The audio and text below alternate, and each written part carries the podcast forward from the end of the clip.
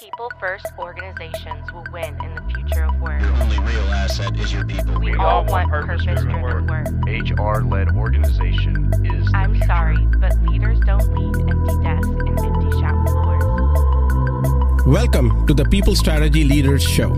I'm your host, Sri Chellappa, founder and president of Engagedly, and a serial entrepreneur in technology, films, and music. This is where we talk to people leaders, business strategists, and organizational savants about leading in the time of change. What is working, what is not working, and more importantly, what we should be thinking about. Stick around to the end of the show. We will reveal how you can be our next guest. And now, let's engage. Hello, and welcome to the People Strategy Leaders podcast. I am Sri Chellappa, your host, and today we have Claire Croft. Claire Croft is a, a dynamic founder of Corporate Punk. They're on a mission to revolutionize business performance through strategic, commercial focused conversations. With over two decades of experience, they empower leaders to build high performing teams and eliminate barriers that hinder organizational potential. Well, welcome to the show, Claire. It's such a uh, ex- exciting time to have you join us from Oxford. Thank you for having me. I appreciate it. Well, change is so constant, and I, you know, we were talking earlier about how you work with organizations to manage change, and one of those things is really having an honest conversation, which is some, one of the things that you said is extremely important.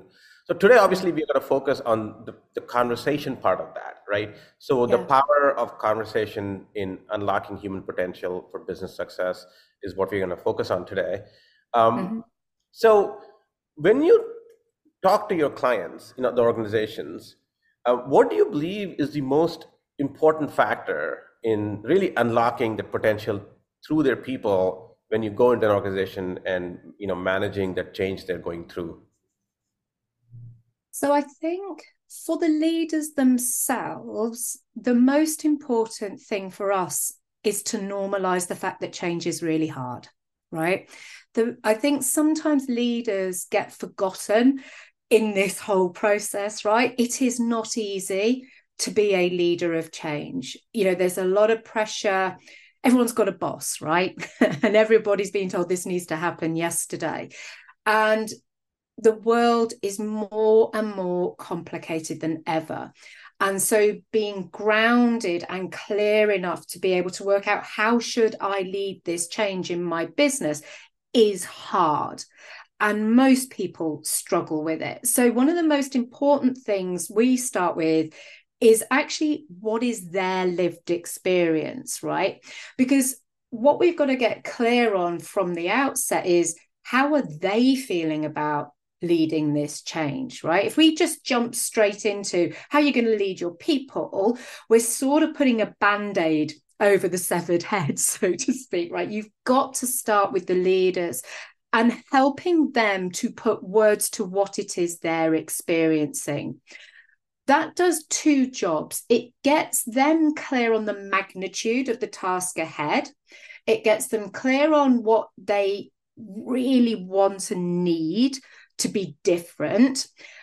And it also starts to build instant empathy for their people, right? Because when they get connected to what they're thinking and feeling and experiencing, it opens their minds up to the fact that, well, what could this be like for our people, right? So everything we do at the beginning of a client engagement is humanizing this you know biz, all business really is when you really distill it down is people having conversations now you may make widgets you may produce creative products but to get there everybody does the same thing. They have a conversation. And so that's where we start is with a really good conversation with the leaders to work out where are you? Where do you want to get to? And what are you really feeling about it's going to take? And in doing that start to broaden their minds beyond the task to start getting them to think about the fact that this is a people job a genuine people job it's not moving people around on a chessboard it's human beings and how do you want and need to connect with them Yeah. So as you work with, I mean, you've been doing this for 20 some years um, at Mm. this point. When you look at organizations that have successfully pivoted and made that change, and usually it's because the environment changed or they have realized that technology is, is a disruptor at this point for their uh, organization or whatever the reason may be. There are many different reasons. Sometimes it's an M&A that might be driving that change. What are some of the key ingredients you've noticed of organizations and leaders who have successfully navigated that change versus the ones who have not? So I think a very, very important factor is a belief in the capability of their people, right? So often in change, where people go, is what haven't we got to help us do this? You know, organizations are full of narratives about its people, and people can be put into little boxes. You know, well, so and so's only very good at tactical stuff. So and so's only very good at um, processes. You know, they they create these quite fixed mindsets about their people. The ones who kind of go, I wonder what we've actually got present here, and and actually, who could we start bringing into these conversations? Excuse me.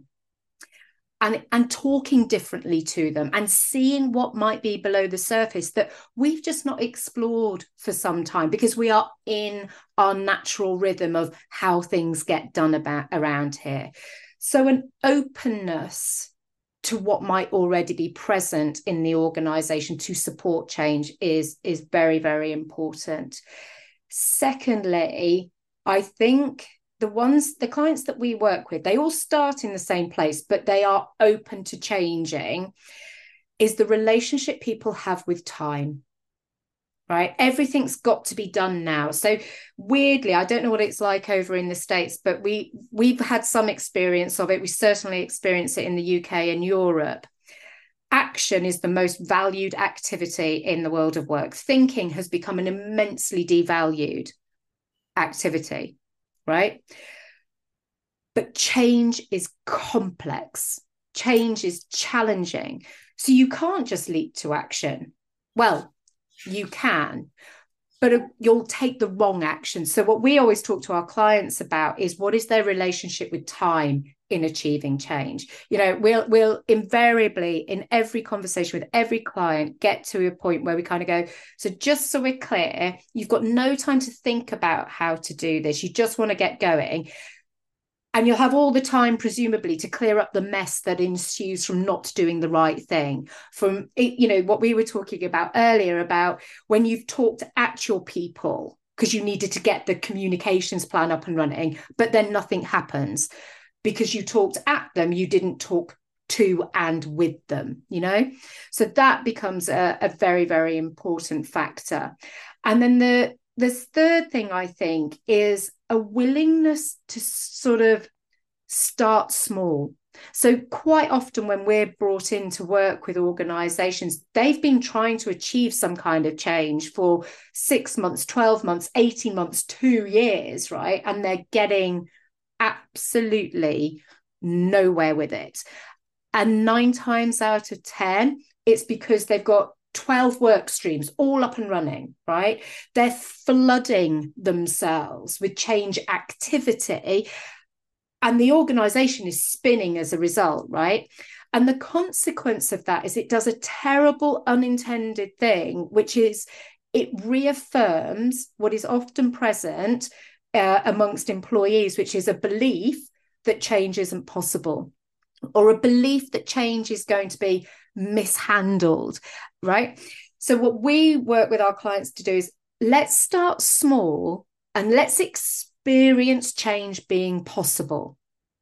And let's go from there, right? Let's start building out belief that change actually can be possible. We rounded out with a client at the back end of last year, and the global chief exec, we had to present to him, said, I'm not entirely sure how this has happened, but you've managed to support an entire transformation program through COVID remotely while we were going through one of the most challenging times our business has ever faced. And our people have enjoyed the experience. People don't resist change.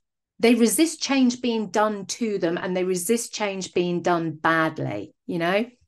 Yeah. And I think the, you know, from personal experience, I can say that the most important thing about driving change is having an open dialogue and explaining and really getting their buy-in on why the change is necessary. Mm. If if they don't get the why of the yeah. change, then you're not going to get the buy-in. And I think a lot of leaders probably mishandle that conversation where they're so you know driven to make the changes they don't take time to step back and explain the why get them into the fold get them into mm. the buy and maybe some good ideas that will actually you know from them that will actually change the way you want to drive change right because mm. listening to them is very important you know obviously we're talking about power of conversations here um, mm. give me an example of where you've seen this done really well is there a specific client without naming the client obviously um, that you've mm. seen this done really really well yeah, and I just want to pick up on your point about buy-in because that's one of our red flag phrases at corporate punk. Because what buy-in tends to really mean is you're either part either part of the steamroller or part of the pavement, right? We're go- just going to tell you how it is,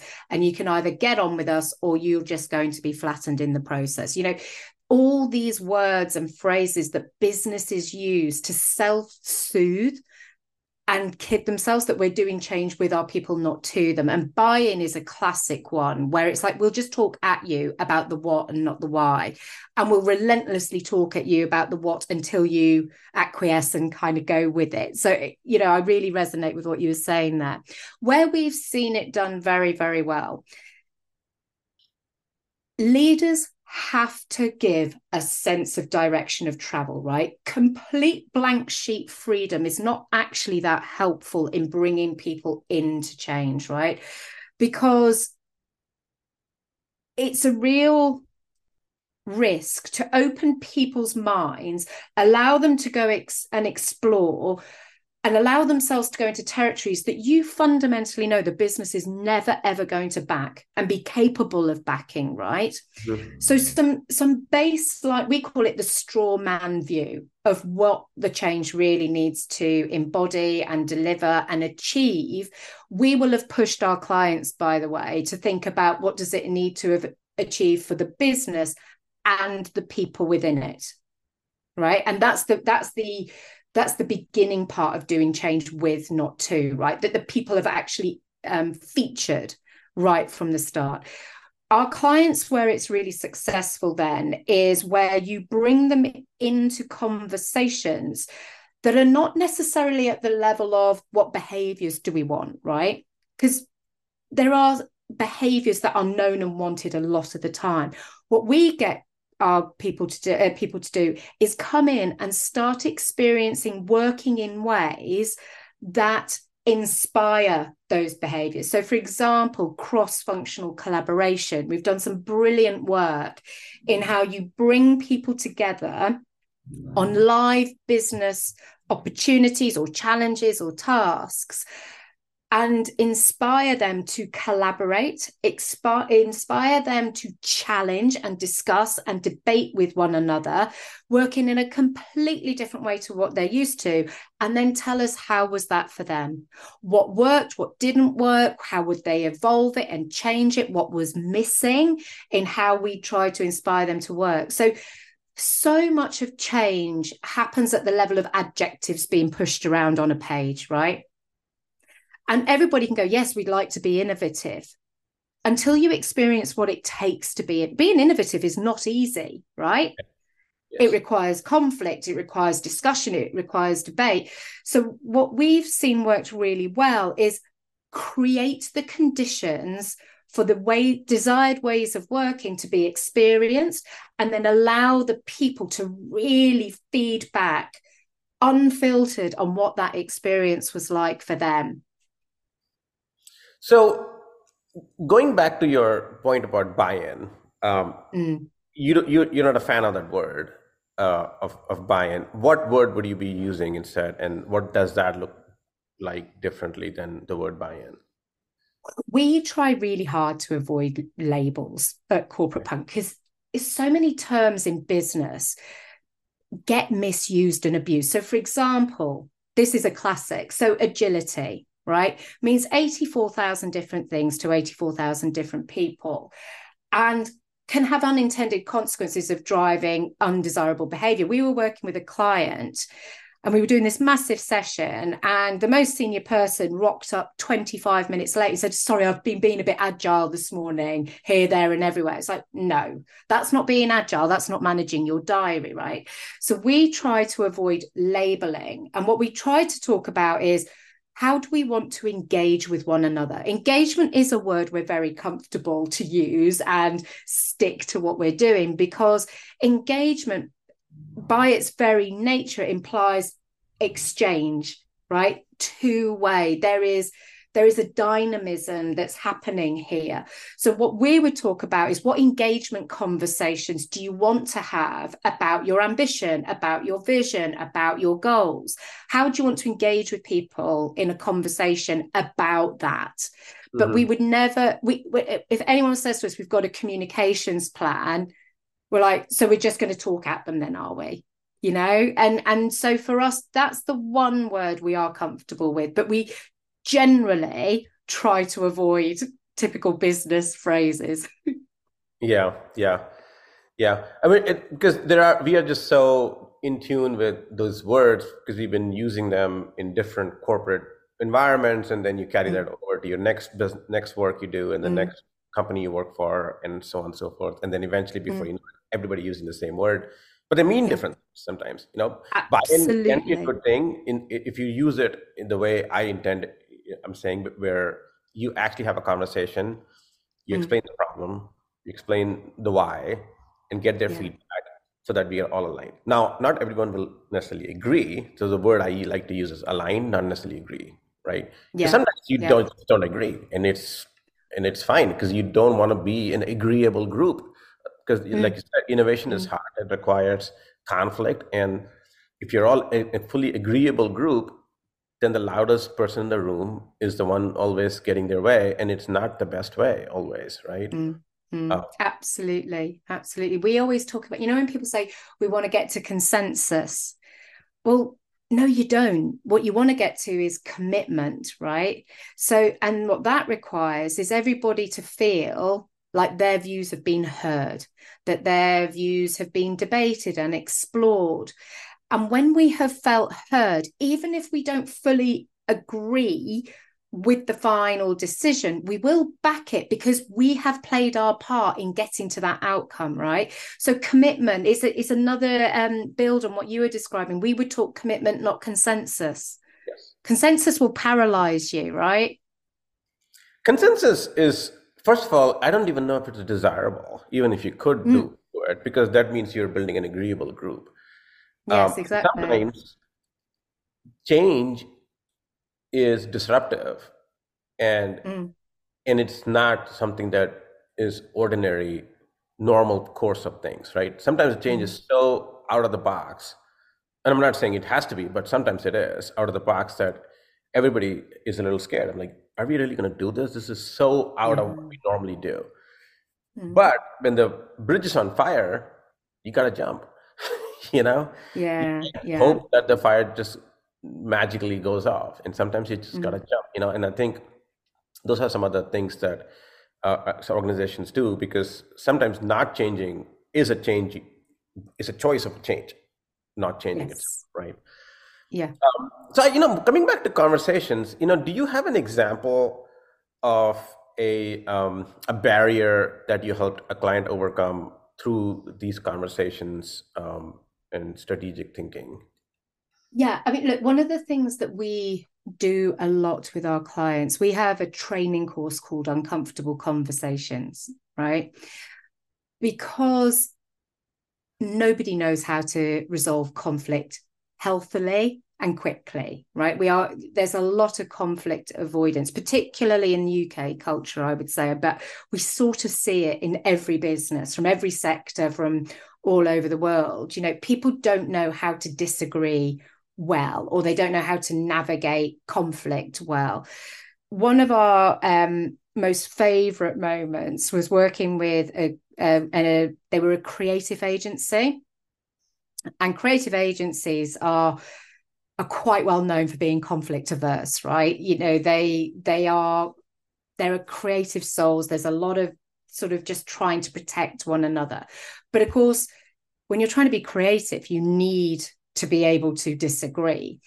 But you also are a service provider, and the relationship between creative agency and clients can also be quite challenging. So, our uncomfortable conversations training course helps people to explore their relationship with conflict, helps them to explore other people's experience of conflict and then equips them with the tools they need to be able to go and have different conversations when challenge and conflict has arisen. And there was this one lady on the course who was the quietest lady, very, very conflict avoidant, um, like to the point she would get quite anxious about conflict, right?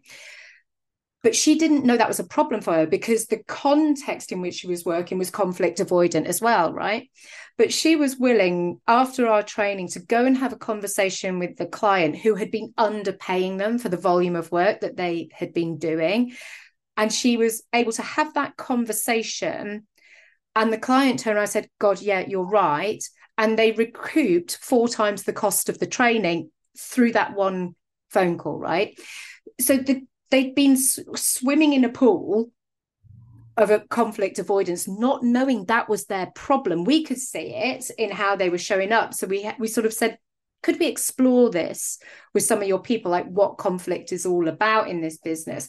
And through the training, managed to recoup thousands upon thousands of pounds worth of revenue, which right. felt really felt great from where we were sat that, that they were able to then they they literally enhanced their bottom line yeah. So I'm going to ask a question. I don't know if you've experienced this or not, but where you've seen change being mishandled um, and what was potentially wrong in those cases. I, I don't know if it was yeah. Having good conversations or not, but if that would be helpful to understand as well. It's a difficult one to talk about where we've seen, ch- we've physically seen change mishandled because we tend to be brought in when in the aftermath right? right right so quite often clients come to us when they've tried a couple of times and it hasn't worked and they're ready to embrace a different way of navigating change but what we see is what has led to the lack of success in their efforts is absolutely at the level of they can often be clear on what it is they want to do, but there is no connection to the current reality. So they can't work out what is it genuinely going to require of and with our people to get to our desired outcomes. Because what's never happening in the business is the conversations about how are we doing things Everyone talks about performance results. Are we on track? Are we off track? Everybody talks about problems, problems. We've got to solve problems, but nobody stops and goes, How are we contributing to either our success or our lack of success? There is very little meaningful evaluation. So, what ends up happening is lots of hidden barriers because people are trained to only talk about a couple of facets within their business headline mm-hmm. performance goals you know sometimes it's which is depart you know the best department worst department those sorts of conversations happen. But the how are we helping or hindering ourselves conversations don't. How does that conversation look like? Like what where does where do you what kind of questions are you asking specifically? Uh, we tailor everything for individual clients right? But one of the ways we create the conditions for people to open up quite honestly quite quickly is we have a diagnostic tool that we've built um, with business psychologists and it measures an organization's readiness for change. And it's got three dimensions and within each dimension there's three factors. So it looks at things like systemic flex- flexibility autonomy um, connection to vision values all those sorts of facets okay about indicators that the world of psychology and our experience has sort of shared with us predicts an organization's readiness for change. We will survey the organization. We don't need a big sample, but we can cut the data by tenure, geographical location, department, so on and so forth. And what that creates is an objective data set that says, here is where there's real strength in your readiness for change, and here's some areas that need attention. And then the most important question we can ask when we bring that kind of insight to our clients is how does that resonate with you? Mm-hmm. Right. And 9.999 times out of 10, they go, yeah, that is exactly what's going on here. And so data can be very, very, very helpful in allowing people and permitting people to start opening up about what they know to be true but haven't felt able to say. Hmm. Hmm. Very interesting. Well, Claire, it's been a pleasure talking to you about having these conversations to drive change. Um, you know, good leaders, the ones who bring people into the conversations. Mm-hmm. You know, not so good leaders tell the people what to do, and then the train yeah. stops and they step away. So we talked about that. Absolutely. Um, so, Claire, how can people reach out to you, learn more about you and your work? Um, mm-hmm and, and read more about uh, you know your uh, experience in the books and articles you've written? Yeah, so the best place to find us is corporatepunk.com. One thing we always advocate people take a look on there. We produce uh, weekly a very short, sharp uh, e newsletter called Small Change and it offers a very pithy, focused insight into what effective change requires of leaders and poses a question for reflection of the reader and a bit of self evaluation of how am I showing up to lead change. So, signing up to that newsletter can be a very helpful way to start to get a feel for what we see as important in terms of your attention um, and consideration as a change leader. And that's at corporatepunk.com. Excellent. Well, thank you, Claire. Um, hope you stay warm. I heard it's pretty thank cold. You. so, um, I appreciate the time. Oh, thank you so much for having me. I appreciate it. Sri Chellappa here. Thank you so much for listening to the People Strategy Leaders podcast. If you are a successful leader or a people strategist who would like to be on this program, please visit engagedly.com slash people strategy leaders podcast. If you got something out of this interview, would you share this episode on social media? If you know someone that would be a great guest, tag them on social media to let them know about the show and include the hashtag People Strategy Leaders. I love seeing your posts and guest suggestions. We are regularly putting out new episodes and content. To make sure you don't miss any episodes, go ahead and subscribe. Your thumbs up, ratings, and reviews go a long way to help promote the show and mean a lot to me and my team. Want to know more? Follow me on LinkedIn and Twitter at Sri Chellappa. Thanks for listening. We will see you next time. And thank you to Patrick Ramsey, sound engineer at Kalinga Production Studios, for recording and mixing this show.